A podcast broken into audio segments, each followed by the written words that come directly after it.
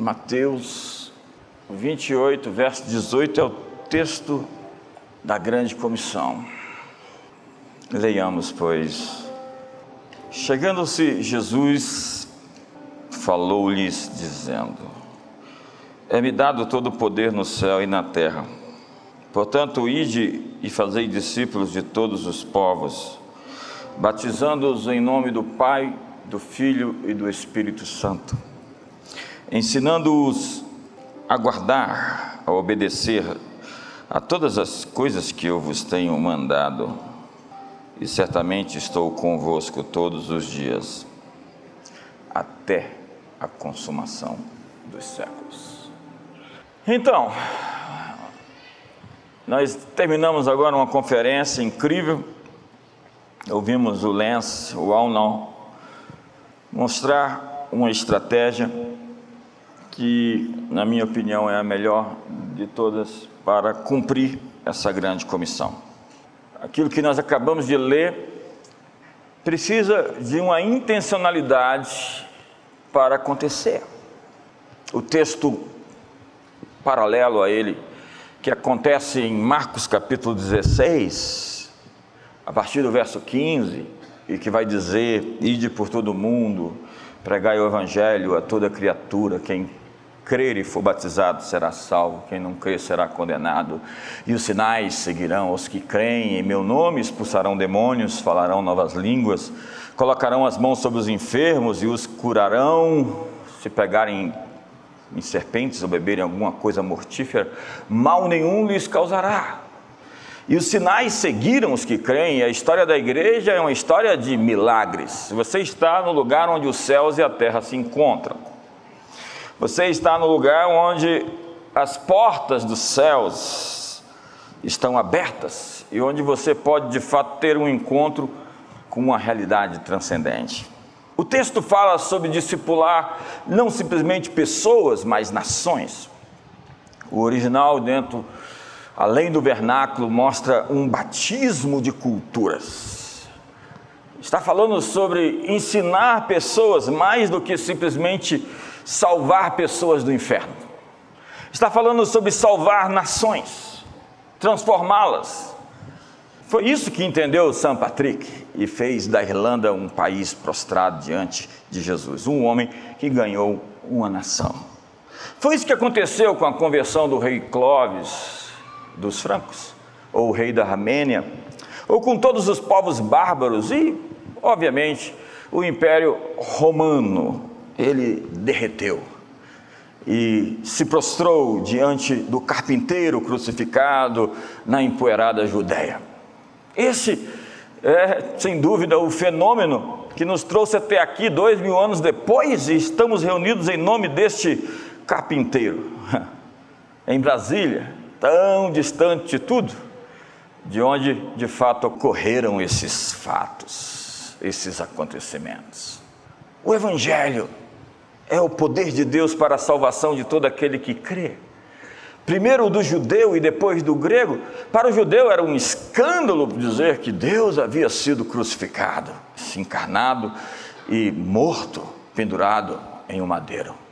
Já que dizia Deuteronômio que maldito era todo aquele que fosse pendurado, para o grego era uma coisa muito estranha, para não dizer louca, pensar que Deus tinha se encarnado, o único Deus, e tinha simplesmente sido executado em um lugar bem distante de onde tudo acontecia, na periferia do império.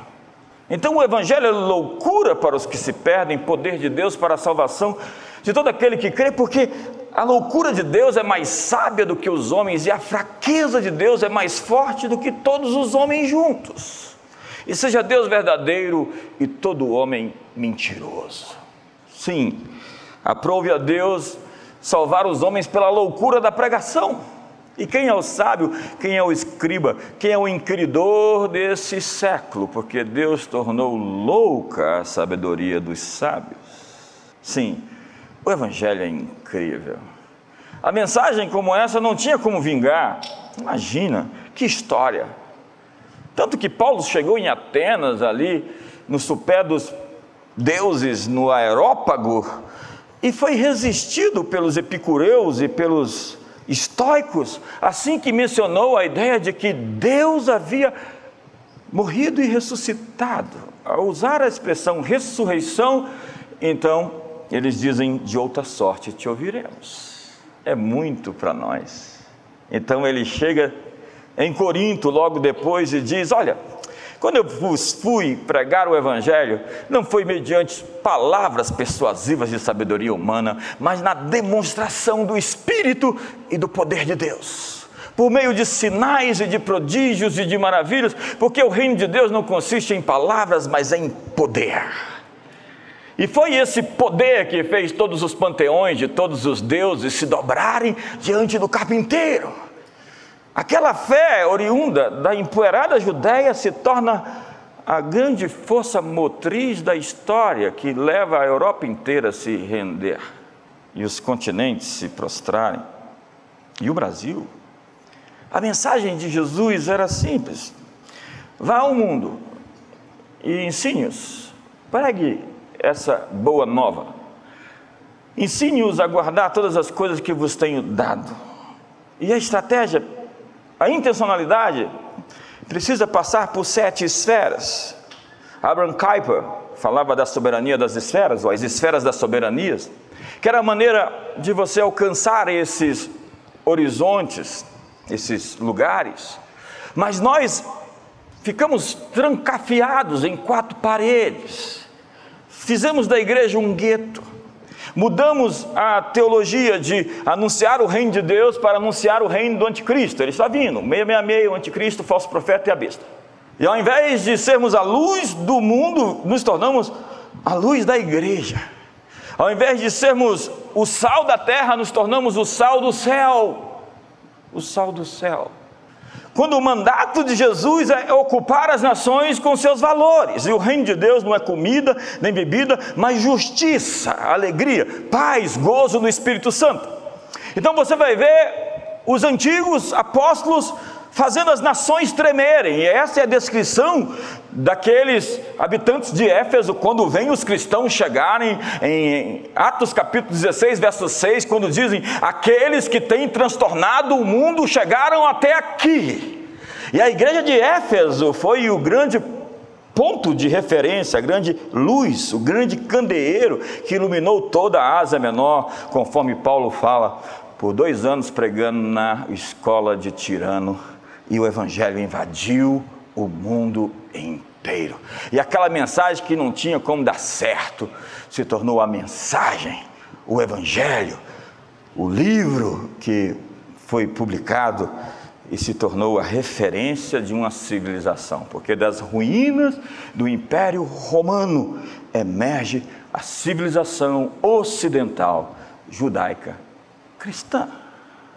E como conquistar então ou reconquistar, porque de cultura emergente, 12 discípulos, 72 discípulos, alguns ali, Nicodemos, José de Arimateia, gente influente. Essa mensagem graça se torna a cultura vigente do mundo. Para depois de um certo ponto da história, um ponto de inflexão, começar a se tornar uma subcultura com linguagem própria. É incrível o nosso evangeliquez, a capacidade que a gente tem de diminuir o tamanho da mensagem para vamos ser livres do inferno. Vamos simplesmente desenvolver pessoas, quem sabe elas possam ganhar a vida. Vamos dar alguns bons conselhos, sábios conselhos para as pessoas viverem sua vida. Não. O Evangelho é muito mais do que tudo isso. O Evangelho propõe os céus chegando até nós e a terra ser cheia da glória de Deus, como as águas cobrem o mar. Porque a ardente expectativa da criação aguarda a revelação dos filhos de Deus, na esperança de que a criação seja redimida do cativeiro da corrupção para a liberdade da glória dos filhos de Deus, porque os céus o retêm até o tempo em que todas as coisas serão restauradas. Sim, Atos 3, verso 19. O primeiro ponto que nós precisamos alcançar para sermos bem-sucedidos em discipular as nações é atingir as esferas de governo. Sim. Davi e Salomão eram reis. E eu não estou falando aqui por ordem de importância, porque isso aqui é consequência de quem ocupou as outras montanhas. É como dizia Platão: não me importa quem fazem as leis, me dê as pessoas que fazem as músicas. As músicas. Eu quero as pessoas que compõem as músicas dos hit parades. As músicas que vão tocar e vão desalienar as pessoas. Porque tá sério ouvir hoje música. É um balangandão, tibum timbu. O diabo não inventou nada, mas eu acho que ele criou o funk. José discipulou Faraó era chamado de o pai de Faraó. Daniel persistiu quando Nabucodonosor se converteu. É, tem um capítulo da Bíblia que ele dá o seu testemunho de como ele se rendeu ao Deus dos céus. E depois vem Nabonido, Belsazar, e vem Dario, e vem Ciro, e está ali Daniel na corte, pregando. Então a mão sai da parede, escreve o juízo, chama um sujeito que tem ali que resolve qualquer coisa. Quem é um crente? Como é que é o nome dele? Deram um nome aí de Beltesazar, mas ele não gosta muito de ser chamado assim. De onde ele veio? Veio lá da Judéia. Queimaram a cidade, derrubaram tudo, trouxeram o menino e os meninos viraram a Babilônia de cabeça para cima. Esté influenciou o rei Assuero, Neemias serviu fielmente a Deus sobre um reino pagão. Paulo pregou aos da casa de César, os da casa de César vos saúdam. E disse isso em Filipenses. E a guarda pretoriana está ouvindo o Evangelho. Aqueles que serão os senadores, os futuros líderes, magistrados do governo romano, estão sendo atingidos pela mensagem do carpinteiro. Mas do que a Bíblia diz sobre governo? Deuteronômio 1 diz assim: é uma pegadinha. Tomai-vos, homens sábios, inteligentes e experimentados, segundo as vossas tribos, para que os ponha por vossos cabeças. Olha só a qualificação de quem deveria governar sábios, inteligentes e experimentados. Verso 14. Então me respondesse e dissesse: É bom cumprir a palavra que tens falado. Tomei, pois, os cabeças de vossas tribos, homens sábios e experimentados, e vocês cabeças sobre vós, chefes de milhares, chefes de cem, chefes de cinquenta, chefes de dez e oficiais segundo as vossas tribos, Nesse mesmo tempo ordenei aos vossos juízes, dizendo: Ouvi a causa entre vossos irmãos e julgai justamente entre o homem e seu irmão ou o estrangeiro que está com ele. Não sereis parciais no juízo, ouvireis tanto o pequeno como o grande. Não temereis a face de ninguém, porque o juízo é de Deus Porém, a causa que vos for demasiadamente difícil, fareis via mim uma segunda instância de julgamento, e eu a ouvirei. Assim, naquele tempo vos ordenei todas as coisas que devieis fazer. Então, o princípio é: o povo daria autoridade ao governo. O que deveria ser considerado na escolha dessas pessoas era o seu caráter. O governo deveria ser representativo de toda a população. O principal atributo de um governo deveria ser a justiça. Justiça e juízo são a base do trono de Deus. E a justiça deveria nivelar a todos, não fazendo distinção entre pequenos e grandes. Ela não deveria pender na direção dos poderosos, dos influentes ou dos ricos. O governo deveria trazer justiça, mas o que vemos vemos injustiça e governantes corruptos.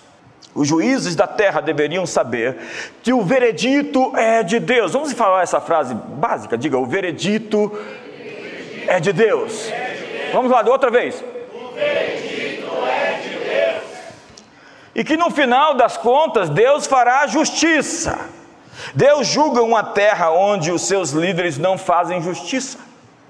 Quando se diz que toda autoridade procede de Deus, se afirma que um líder, ainda que não saiba, está agindo por Deus.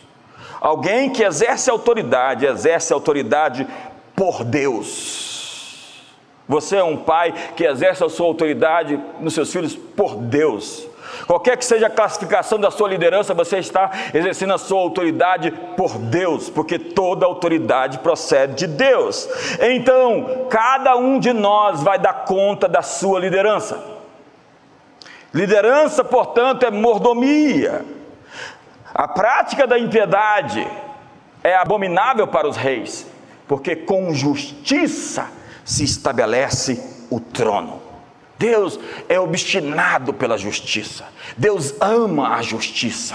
A Bíblia diz que a justiça descerá do céu como o orvalho e a retidão correrá como um rio perene.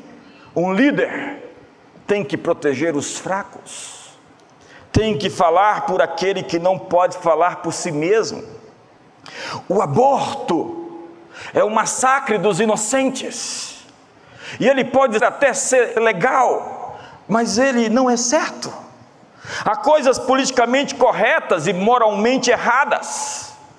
Há na Bíblia um apelo de Deus por leis justas. É o que o profeta Isaías diz. Ai dos que decretam leis injustas, dos que escrevem leis de opressão. Quando olhamos para a história da igreja, é isso que a igreja se moveu por tantos séculos. William Wilberforce foi aquele que, por vezes, redigiu o documento de libertação dos escravos nas Ilhas Britânicas e quatro dias antes da sua morte conseguiu passar a lei, depois de insistir por décadas.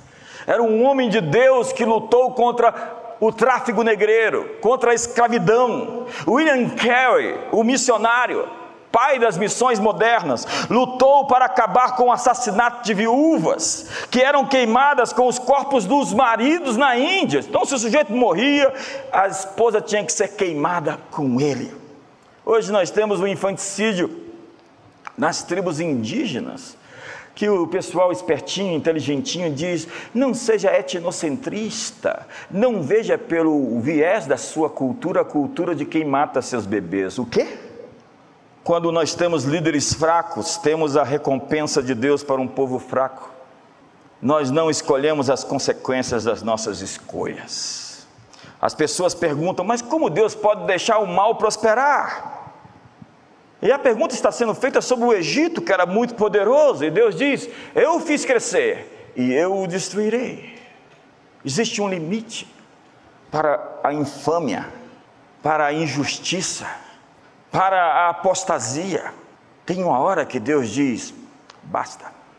Deus não perdeu o controle. Ele mede o universo a paus, chama cada estrela pelo seu nome. As nações são como uma gota de água em um balde.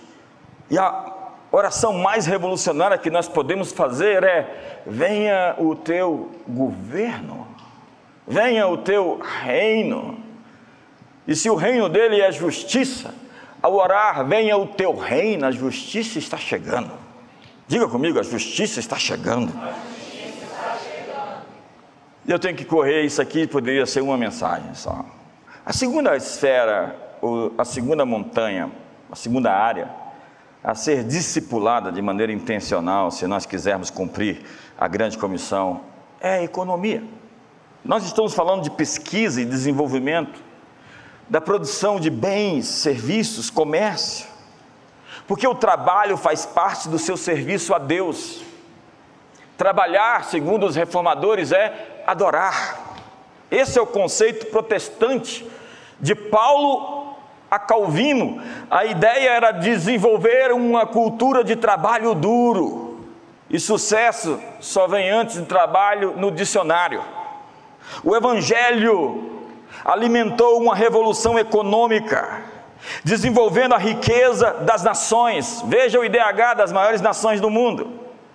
Deus prometeu ao seu povo Israel que iria abençoar seus negócios, seu gado, suas colheitas. Vá lá na Bíblia e veja. Se vocês atentamente me ouvir, guardar meus mandamentos, vocês serão benditos no campo, na cidade, bendito o fruto do seu vento, o fruto da sua terra, o fruto dos seus animais, o fruto do seu solo. Vocês emprestarão, não tomarão emprestado, serão cabeça e não cauda, estarão por cima e não por debaixo. Eu vos farei uma terra deleitosa. Então Israel deveria desenvolver responsabilidade social, não era só ficar rico. Parte da colheita deveria ser dada aos pobres. E a pobreza deveria ser radicalmente eliminada. E há uma afirmação radical em Deuteronômio 15, verso 4: Não haja nem um pobre no meio de ti, não haja nenhum pobre no meio de vocês, não deixe a pobreza graçar, ela tem filhas bastardas, você deverá cuidar para que a pobreza não se espalhe.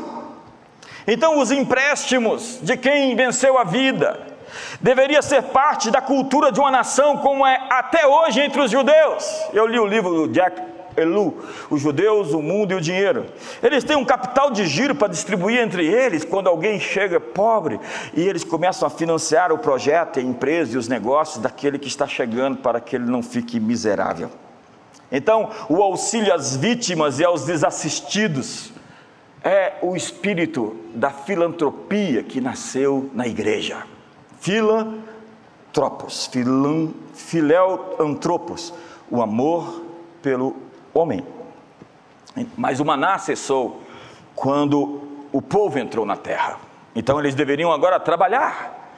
E o trabalho é tornar as pessoas independentes financeiramente.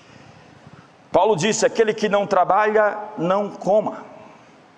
Ou seja, você tem que ajudar quem não puder trabalhar e não quem não quer trabalhar. Dá um sorriso para o seu irmão. Essa parte é um pouco tensa, confesso. Então você deveria alimentar os famintos e prover oportunidade para os outros crescerem, numa lógica de que todos têm que ganhar não num capitalismo selvagem de qualquer coisa por mais alguns centavos de lucro.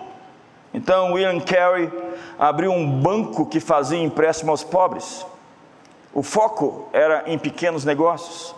Sua finalidade era tirar as pessoas da necessidade e as tornar capazes de se autossustentar.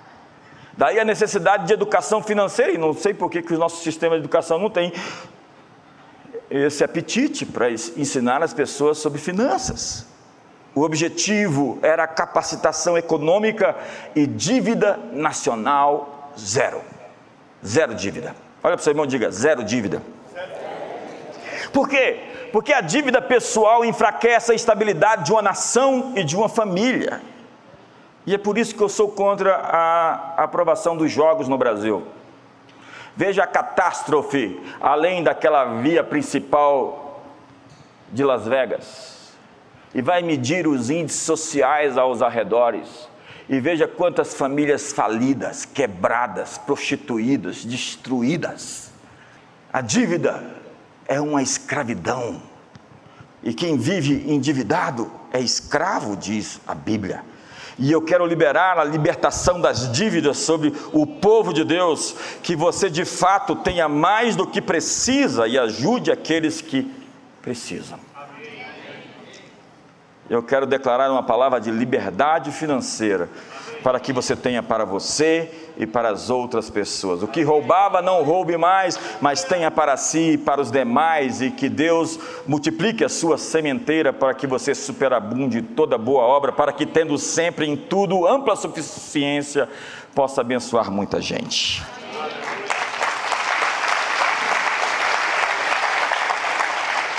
A ideia de, de riqueza não é uma ideia ruim dentro da visão bíblica de mundo. Paulo diz: tudo é vosso, vós sois de Cristo e Cristo é de Deus. A ideia de nobreza na pobreza não existe dentro da perspectiva judaica. A miséria é pior do que 50 pragas e sem farinha não há Torá.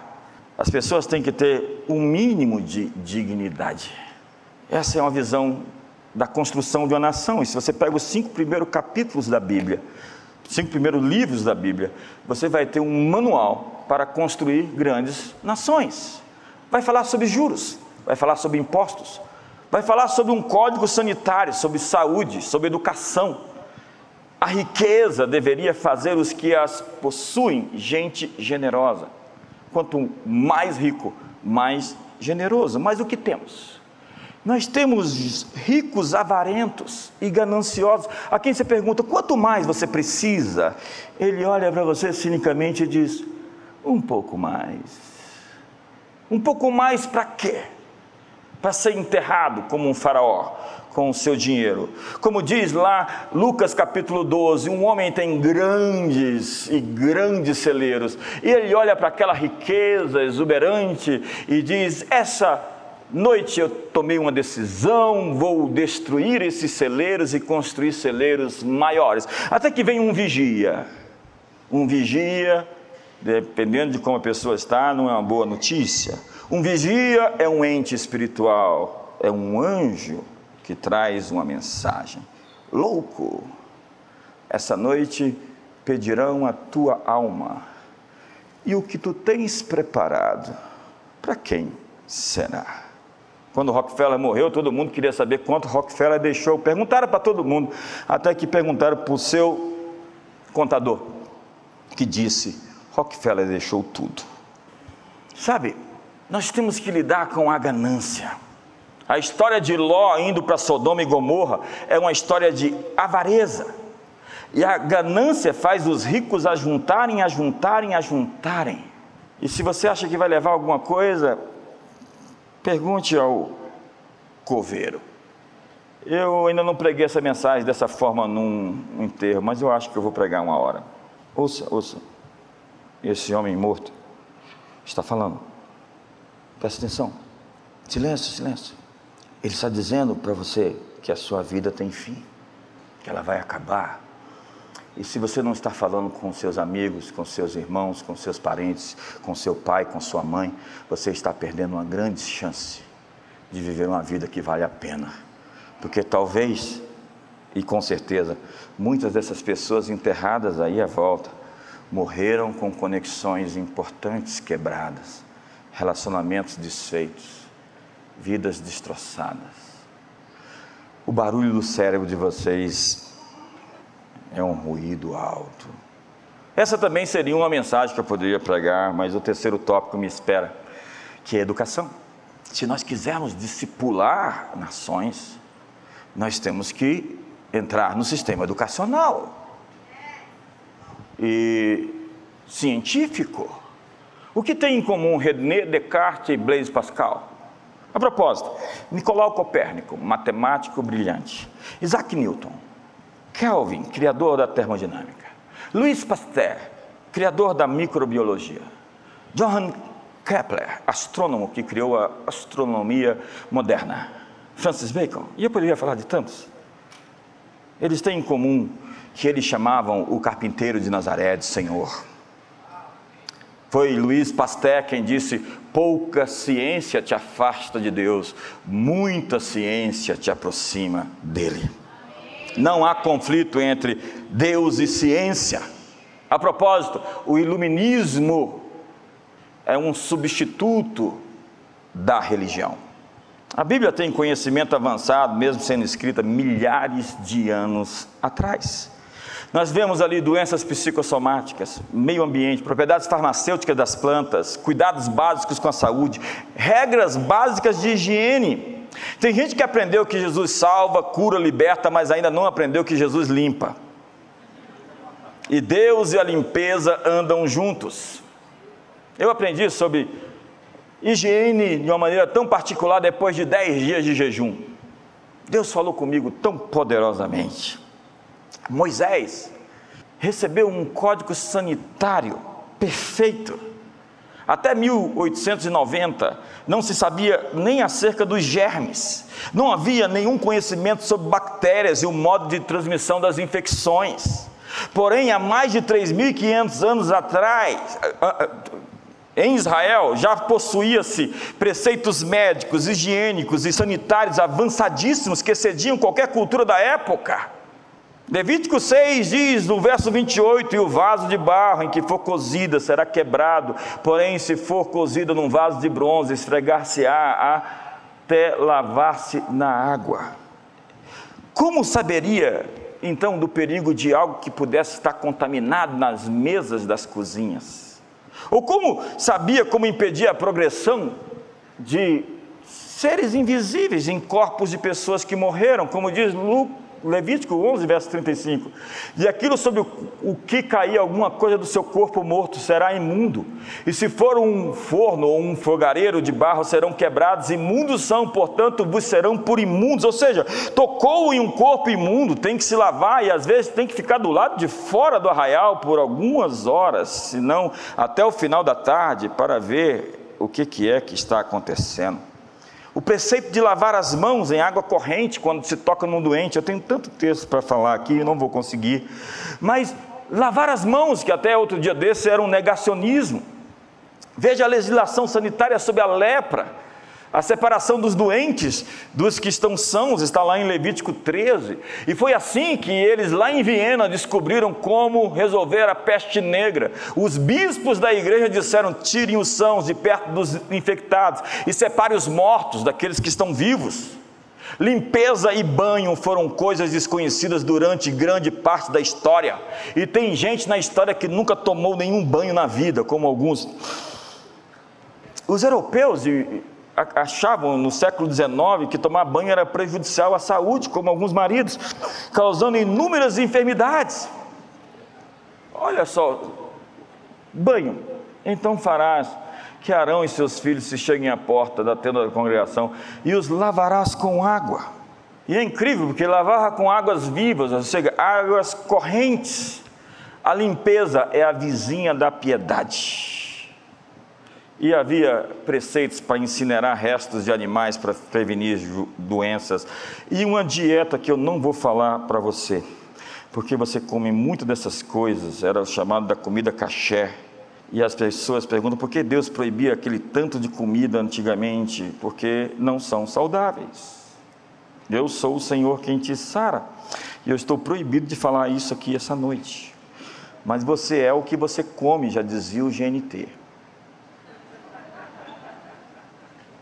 E como eu disse, essa também é uma mensagem em si mesma. O conflito Deus e ciência nunca existiu. Se nós queremos um sistema educacional eficiente, nós precisamos responder a seguinte pergunta: Qual o melhor sistema educacional já criado na história? Onde estão as melhores universidades do mundo? Ainda estão nos Estados Unidos, apesar do progressismo. Algumas das melhores 200 grandes universidades a base do sistema educacional americano foi a versão King James da Escritura. Todas as 13 colônias aprenderam a ler na Bíblia. Em o livro Assinatura de Deus, diz que os fundadores dos Estados Unidos criaram um sistema educacional baseado no cristianismo e na inspirada palavra de Deus. E cerca de 87% das primeiras 119 faculdades fundadas nos Estados Unidos foram criadas por cristãos, com o fim de educar a juventude na fé cristã. Eu incluo Harvard, Princeton, Yale e Columbia.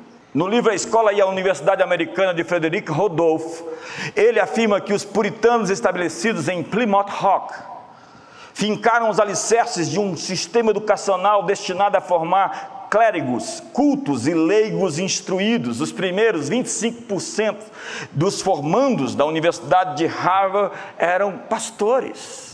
A universidade foi fundada por eles em 1636 como escola cristã dedicada a sustentar verdades bíblicas, quase um instituto bíblico. A carta constitutiva da Universidade de Harvard declara: todos precisam considerar o fim maior da sua vida e dos seus estudos, conhecer Jesus Cristo, que é a vida eterna. Diga isso lá hoje. Mas por quê? Porque nós abandonamos as universidades e fomos fundar institutos bíblicos, nós abandonamos o mundo e criamos os nossos guetos. E dissemos ainda: o mundo jaz no maligno e a sua cara também. Perdoe-me. Discipular as nações significa se envolver com o ensino básico, fundamental, ensino médio e ensino superior significa invadir universidades que ensinem os valores do Evangelho, como as confissões, os credos e os catecismos. Lutero dizia: minha grande obra não foram as 95 teses, foi o catecismo das crianças. Eles educaram as crianças e fizeram uma grande nação chamada Alemanha. A reforma protestante entrou no sistema educacional da Holanda, com o catecismo de Heidelberg, ou na Inglaterra, com a confissão de Westminster Então eles estavam estudando princípios bíblicos dentro do sistema educacional. E foi assim que grandes nações surgiram. O sistema educacional que existe para educar, o que ele faz hoje? Ele ensina a se rebelar. É, a educação de hoje gera gente amargurada e rebelde. Amargurada, abraçando a teoria da evolução, já que não existe um Deus, tudo é permitido, e vamos lutar contra o sistema. Mas onde começa a educação? Quantos querem ficar comigo aqui até meia-noite? Vamos a onde começa a educação? Ensinai aos vossos filhos, falando desses princípios assentados em vossa casa, e andando pelo caminho, continue ensinando e deitando-vos e levantando-vos.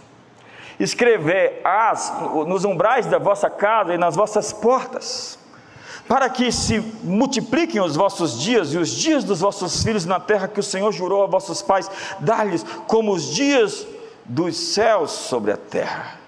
Deus deu a responsabilidade aos pais de educar seus filhos. Como? Sendo exemplo para eles. O que o texto diz é: ensina-os assentado, andando, deitado, assistindo televisão, levantando, escrevendo, comendo, trabalhando. As crianças vão incorporar os valores e crenças demonstrados dentro de casa.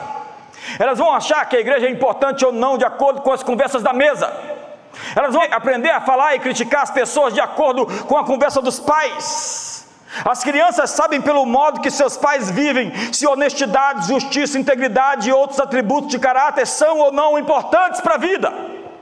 Em qualquer aconselhamento, quando temos filhos com problemas, temos pais que são responsáveis.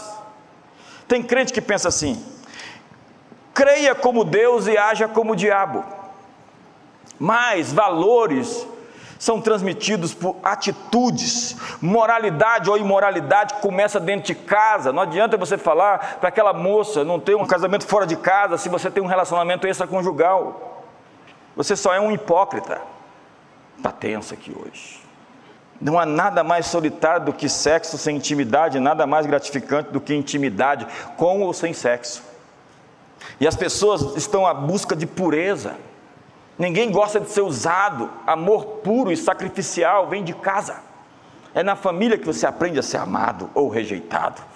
E depois de passados os primeiros anos de nossa formação, nós só aprendemos o que queremos aprender. Agora somos filtros, não mais esponjas. E aí vem gente e fala assim: aproveita enquanto é tempo, depois cresce. Não, depois cresce e fica melhor. Pare de querer vender a sua frustração para mim o Estado, as escolas ou a mídia não possuem o papel de ensinar bons princípios às nossas crianças. O Estado não tem que ensinar sexualidade para as nossas crianças. Agora você pergunta por que, que Daniel e seus amigos entraram na Babilônia, adolescentes cercados de uma cultura pagã e não se contaminaram? Por quê? Aqueles meninos chegaram na Babilônia e plantaram o terror. Os reis se dobraram diante do Rei dos Reis, e a fornalha ficou quente, ficou quente, e eles eram mais quentes do que a quentura, do que o fogo, e a cova de leões fez com que os leões jejuassem a primeira vez da vida deles.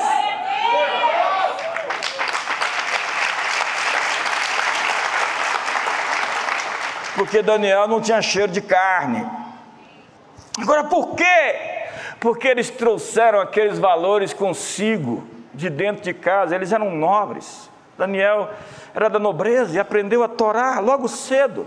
E ele está ameaçado de morte, ele faz uma vigília de dizer: Deus, ou tu me falas o que eu preciso saber, ou amanhã eu estou morto. E Deus responde: Estrangeiros cativos em terra estrangeira, estudando no currículo da Babilônia adivinhação, feitiçaria, mas aprenderam a oração e o temor de Deus em casa. Aprenderam que Deus responde em casa. Aprenderam a jejuar e orar em casa. Nós temos que preparar as crianças para a juventude, quando não será mais protegida por outros e estará exposta a tudo. Nós tentamos protegê-los de todas as formas enquanto crianças, depois eles vão e saem. E aí nós produzimos gente aleijada que só sabe viver na caverna, ermitões religiosos, ascetas, eremitas. E chegam na universidade, desviam porque não receberam convicção, discernimento, sabedoria de seus pais. Um sistema educacional que funcione não pode ser nossa única esperança, porque tudo começa na família. E o clamor do coração de Deus, que vai repetir-se em toda a Bíblia, ensina seus filhos. Ensina seus filhos. Israel, ensina as próximas gerações, porque educação começa na família. A palavra bíblica é ensina, ensina, ensina. Mas como ensinamos? Com a vida. Levantando, deitando, comendo, assentando, assistindo TV, conversando. A família provê princípios, desenvolvimento e provisão para as próximas gerações, e esse é o alicerce mais fundamental da construção da sociedade. E por favor, não coloque band-aid em hemorragia. Isso é uma mensagem. Quatro, comunicação e mídia. Se nós queremos discipular as nações, vocês têm que se tornar jornalistas, escritores, redatores. Vocês têm um chamado de fazer com que o Verbo que se fez carne se encarne outra vez no coração das pessoas. O chamado é para fazer a mensagem conhecida, com os melhores recursos disponíveis da maneira mais clara e inteligente possível. O que ninguém sabe ou não quer lembrar é que a imprensa foi inventada por um cristão que criou uma revolução na impressão de Bíblia. O primeiro livro a ser impresso foi a Bíblia de Gutenberg. O primeiro best-seller americano foi publicado por Michael Wigglesworth, um poema chamado O Dia do Juízo Final. O primeiro filme, longa-metragem, foi produzido pelo Exército da Salvação. Os cristãos possuem o maior número de concessões de rádio do que qualquer outro grupo, mas o que fazemos? Nós abandonamos o cinema e os streamings, os canais da Disney, da Amazon estão ocupados pela agenda progressista a internet e outras tecnologias de informação, começamos a ver as novas tecnologias como ameaças ou as forças do mal. 666, 333 é o meio besta. Então o diabo se apoderou disso tudo. A tecnologia é neutra, ela simplesmente multiplica a mensagem. E se na mão de quem estiver é boa, ela vai fazer coisas boas. A tecnologia pode ser usada para o bem ou para o mal. Nós tivemos uma visão esses tempos, agora principalmente, a pandemia acelerou o processo de digitalização. Nós temos uma igreja maior nos assistindo na internet do que a igreja física, presencial. E nós entendemos, tivemos um, uma perspectiva de um estádio cheio de telinhas, telinhas e telinhas e telinhas. Milhares de pessoas estão nos assistindo. O nosso púlpito agora também são as redes sociais é o YouTube. As pessoas ouvirão uma mentira dita de forma inteligente, mas não ouvirão uma verdade dita, dita de modo ineficiente. Jesus ensinava verdades profundas de forma simples. Hoje, muitos pastores ensinam verdades simples de forma profunda. A mídia deveria dizer a verdade, mas o que vemos? Vemos um mundo onde não existem mais fatos somente narrativas. Quinta mensagem do dia. Estão prontos? Eu ainda estou no meu tempo. Querem ouvir até o final? Artes, entretenimento, esportes. Eu queria ser jogador de futebol. E é tão difícil você ser humilde quando você é perfeito. Não.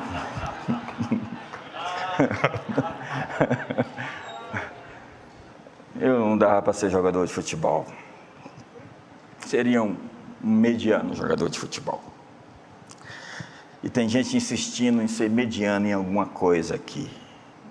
invista naquilo que você é muito bom. Escolha algo que você ama fazer e torne disso uma carreira profissional. A arte existe para expressar a beleza, mas o que nós vemos? A destruição da estética. Duvida disso? Entre no Museu de Arte Moderna, em qualquer um. E você vai ver lixo. Agora estão processando o concurso de Miss na França, porque disse que o critério para escolher a Miss era a beleza. Afinal de contas, o que eles queriam escolher? A chica doida?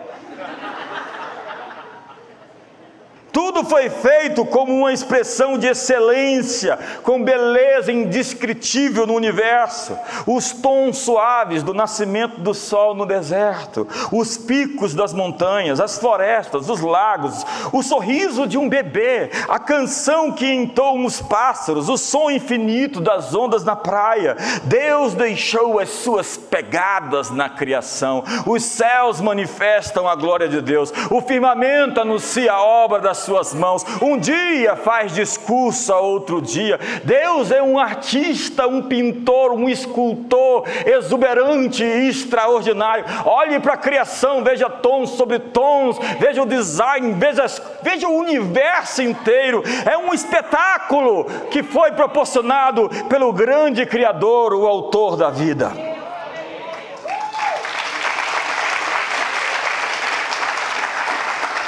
Obviamente que beleza não se põe na mesa.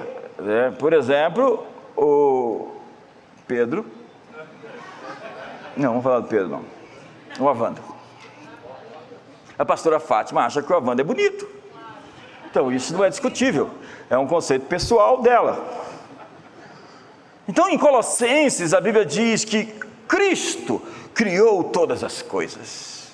Cristo não é o Senhor somente da igreja da religião.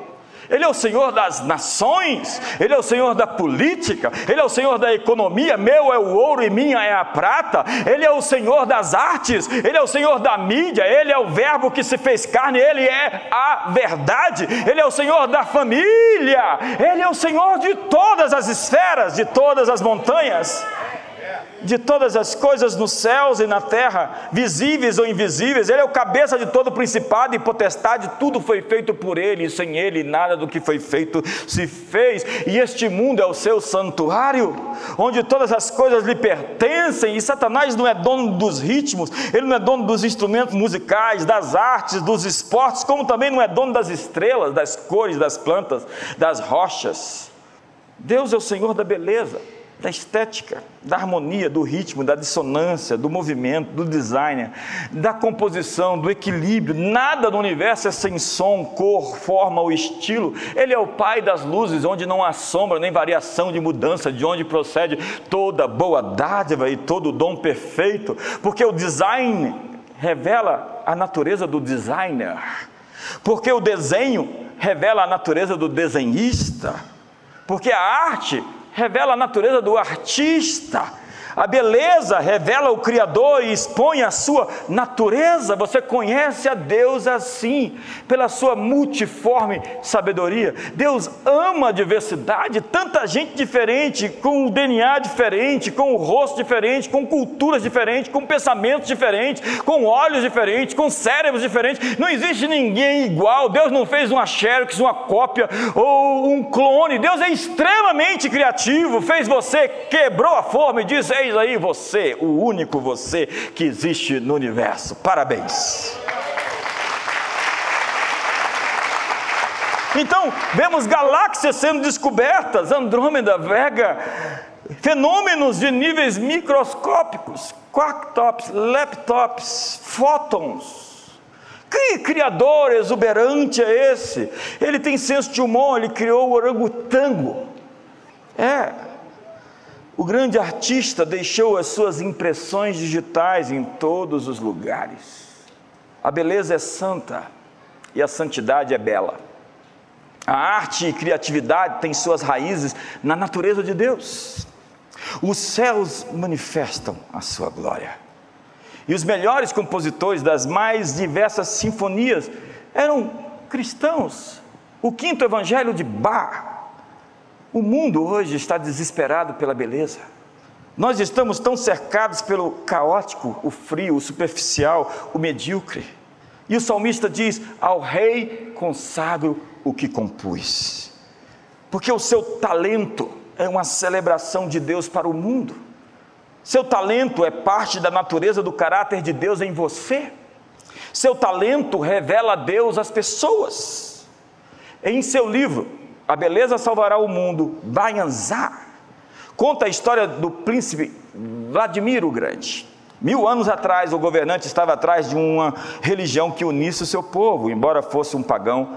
Vladimir acreditava que a espiritualidade traria a seu povo uma ligação comum, uma conexão, então enviou delegações aos países vizinhos a fim de examinar suas religiões e o efeito delas em suas vidas. E a equipe enviada para examinar o cristianismo desembarcou em Constantinopla e deixou registrado o seguinte: Então fomos a Constantinopla e eles nos levaram para um lugar onde adoravam o Deus deles.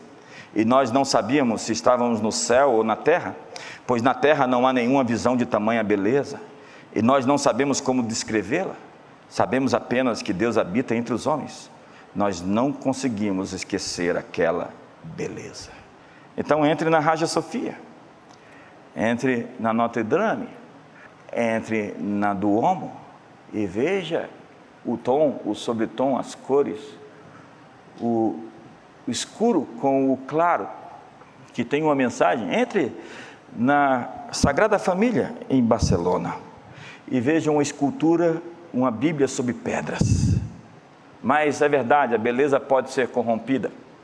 A sensualidade é a distorção da beleza, pelo espírito de sedução e de encantamento.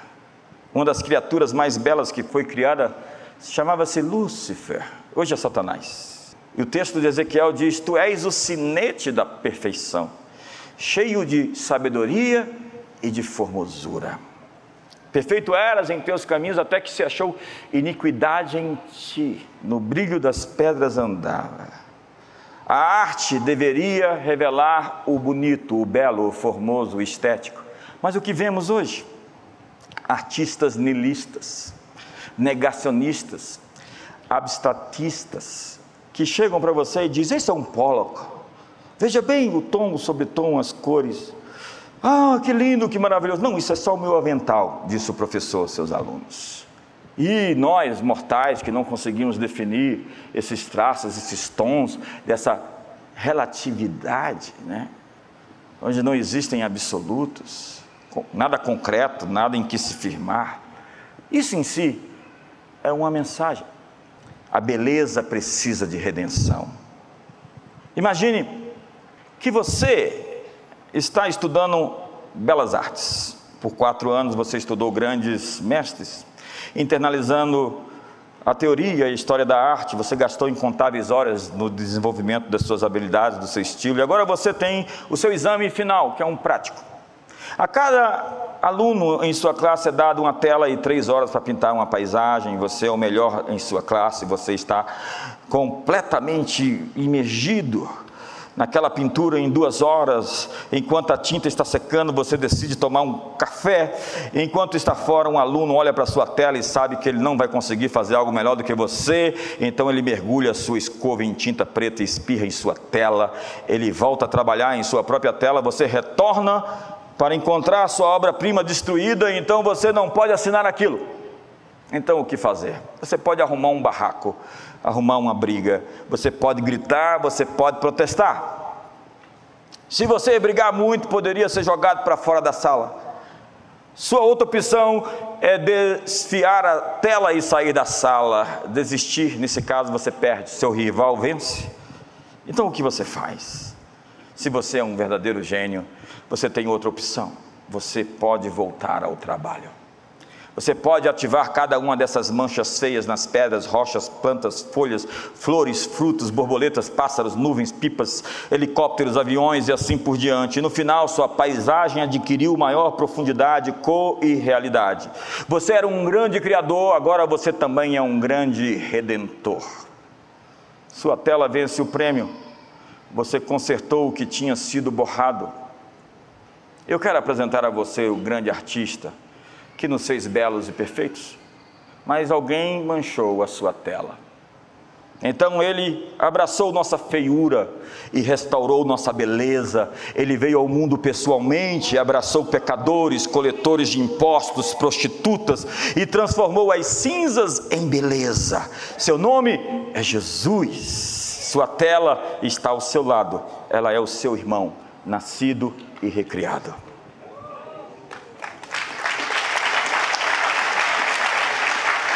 Nós deveríamos fazer assim com a vida, transformar cinzas em quadros de beleza. Esse é o nosso chamado.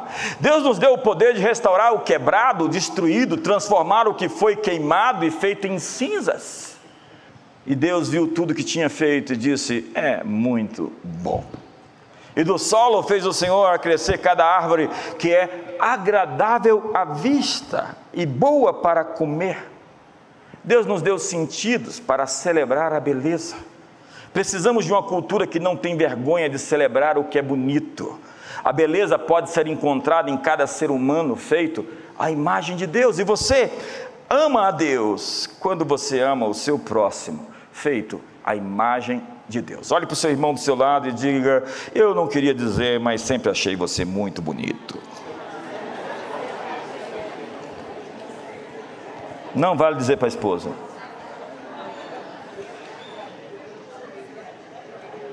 Sexto, e cada uma dessas era uma mensagem. Estou pregando sete mensagens hoje. O discipular das nações começa dentro de casa, na família. Você só conhece uma pessoa quando você conhece a história dela, quando você calça os sapatos dela. E eu quero dar alguns pontos hoje, dados estatísticos para você. Homens divorciados têm oito vezes mais chances de desenvolver uma doença mental. Lares destruídos produzem um grande número de sociopatas com pouco ou nenhum respeito pela sociedade. Ruína financeira e pobreza seguem a maioria dos divórcios e a próxima geração aparece mutilada. A família é a primeira linha de defesa dos valores. Se você cresceu na família, mesmo que disfuncional, você já tem vantagem. Porque você recebeu educação. E famílias saudáveis geram nações saudáveis. A família é a influência mais importante da sociedade. Com quatro anos de idade, já desenvolvemos 80% da nossa visão de vida. Ao começar a frequentar a escola, já sabemos se somos bons ou ruins, se o mundo é um lugar seguro ou perigoso, se somos inteligentes ou estúpidos, se devemos confiar nas pessoas ou ter medo delas. Sabemos se um desafio é alguma coisa excitante ou um perigo. Veremos pelas lentes que a família nos deu nos primeiros anos da nossa história. A família é a primeira linha de defesa da moralidade. Pedofilia, aborto, DSTs, AIDS, estupro, prostituição, adultério. A família é a primeira linha de defesa da provisão. É a proteção contra a pobreza, contra a bancarrota financeira. Imagine, Alguém, duas, três, quatro gerações atrás, começou a trabalhar pelos seus avós, e depois seus avós trabalharam pelos seus pais, e seus pais estão trabalhando por você.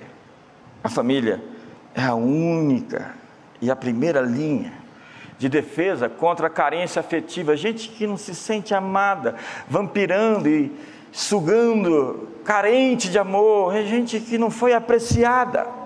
A família deveria nos ensinar a amar e ser amados e amados devidamente, nós não precisamos mendigar o amor de mais ninguém.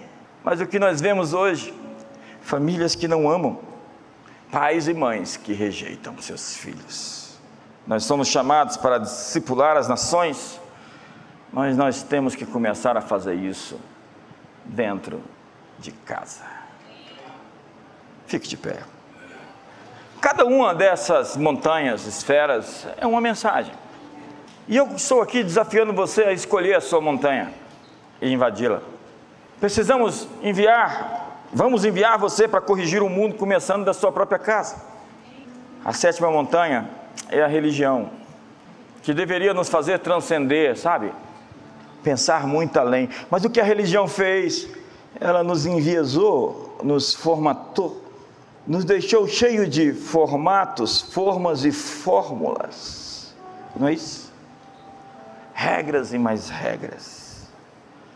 A verdade, você deveria transcender a, o outro mundo sem ignorar os fundamentos morais deste. Então nós temos dois extremos do gnosticismo: o ascetismo e a libertinagem. A religião, então, que deveria nos fazer transcender, se torna hedonista, com a graça barata. A religião que expande a consciência se torna uma obstinação enviesada, restringe o olhar e a percepção.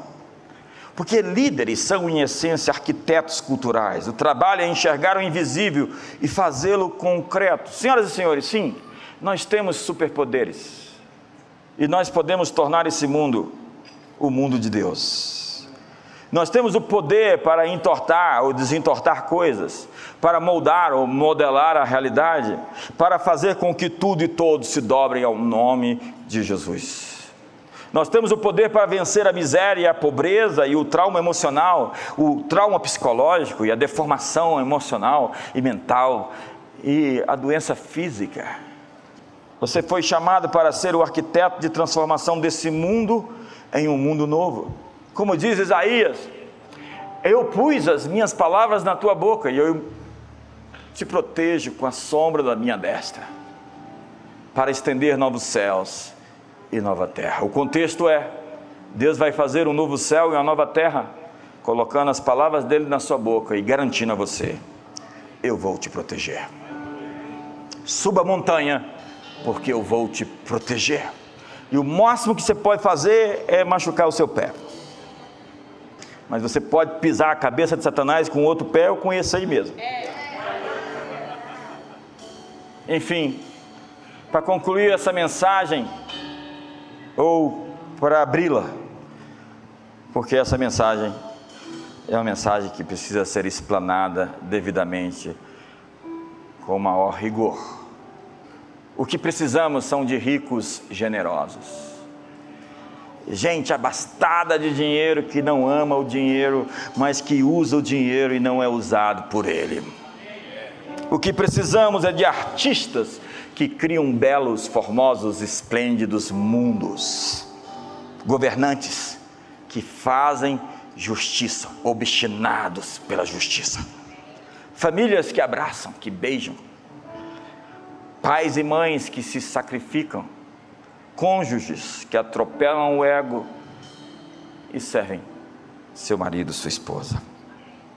Precisamos da educação que educa e capacita, e de uma mídia que profetiza. Enfim, precisamos de uma religião de verdade que transcende e toca as realidades dos céus que seja de fato o lugar onde o eterno e o tempo se encontram, o espírito e a matéria, Deus e os homens, o Pai e seus filhos. Levante as suas mãos. Eu quero comissionar você hoje. Vá à sua montanha. Suba, talvez sejam os negócios. Eu estou lhe enviando para e ganhar muito dinheiro e fazer desse dinheiro uma plataforma para os expedientes do reino dos céus. Eu estou dizendo a você que é artista ou que tem alguma coisa nobre, bela, que não se torne um narcisista, que pense em simplesmente ser adorado pela sua arte, como muitos cantores como muitos produtores, como muitos diretores, como muitos escultores. Eu estou enviando você para a montanha das artes, para ser uma testemunha que mostra Deus, mostra os céus, traz revelações extraordinárias de Deus para esse mundo tão pobre de beleza.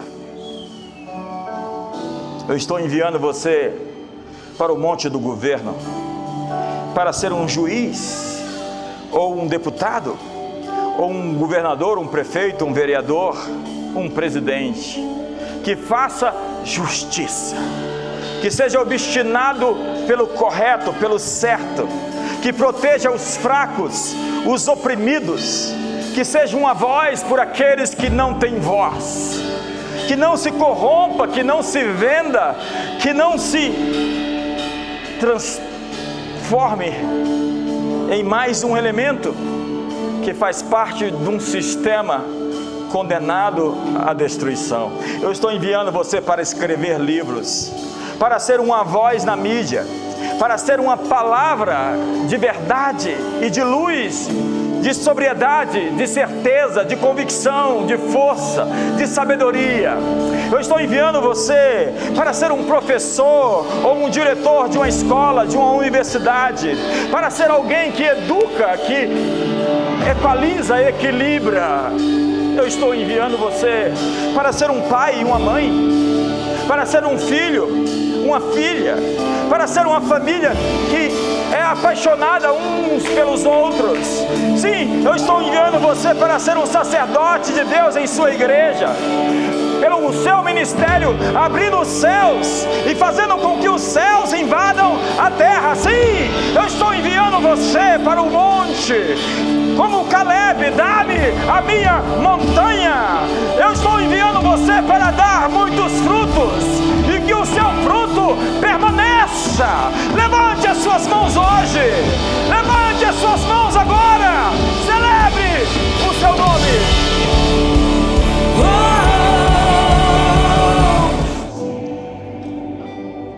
Talvez para muita gente essa mensagem não foi tão específica. Você diz: Eu sou uma mãe de família. Você não sabe a influência da mãe de João Wesley Susana na vida e no ministério dele. E aquele homem só conseguiu abalar nações porque ele tinha uma mãe que orava e que o ensinava. André é um discípulo de Jesus meio apagado, mas foi ele quem levou Pedro até Jesus. Pode ser que você não seja visto, você seja invisível, mas você é a pessoa que leva outros até Jesus. Ana é a mãe de Samuel. Ela é a mãe do ministério profético. É, em Shiloh, algo acontece. E uma atmosfera se estabelece, porque alguém esteve ali perante Deus em jejuns e oração. Alguns vão às montanhas e outros seguram a corda, liberam escudos, financiam projetos, ensinam. Apoiam, encorajam. Pai, eu estou aqui hoje e que essa seja uma noite especial para cada um de nós, onde nós descubramos por que estamos vivos. Para que vivemos? Certamente não é para os nossos apetites, para a satisfação do nosso ego, ou para tentar provocar, azedar, arruinar a vida daqueles que estão fazendo algo. Sinto dizer a você especialmente que Deus vai parar você que está trabalhando contra aquilo que Ele está fazendo. Deus vai parar você. E duro é para ti recalcitrar contra os aguilhões. Se prepare há um encontro de Deus com você e pode não ser muito bom. E para você que tem o coração aberto e pronto, disponível, Deus tem uma chamada e está dizendo: A quem enviarei? Quem há de ir por mim? Nós enviamos missionários para as nações longínquas, para os povos não alcançados, mas hoje estamos enviando missionários para as montanhas. E se você está pronto para ir, levante as suas mãos. Seja comissionado para ser uma testemunha de Jesus. E os sinais seguirão aos que creem: curem os enfermos, expulse os demônios, ressuscite os mortos, limpai os leprosos. De graça recebeste, de graça dai. Que a mão do Senhor seja contigo para o bem, para lhe fortalecer, lhe vivificar e lhe abençoar em toda obra das suas mãos. E o Senhor te garante: eu irei proteger você. Eu protegerei a sua família, não temas. Eu sou contigo. Que o amor de Deus, a graça de Jesus e a comunhão do Espírito Santo seja sobre a sua vida. Uma ótima noite, uma ótima semana.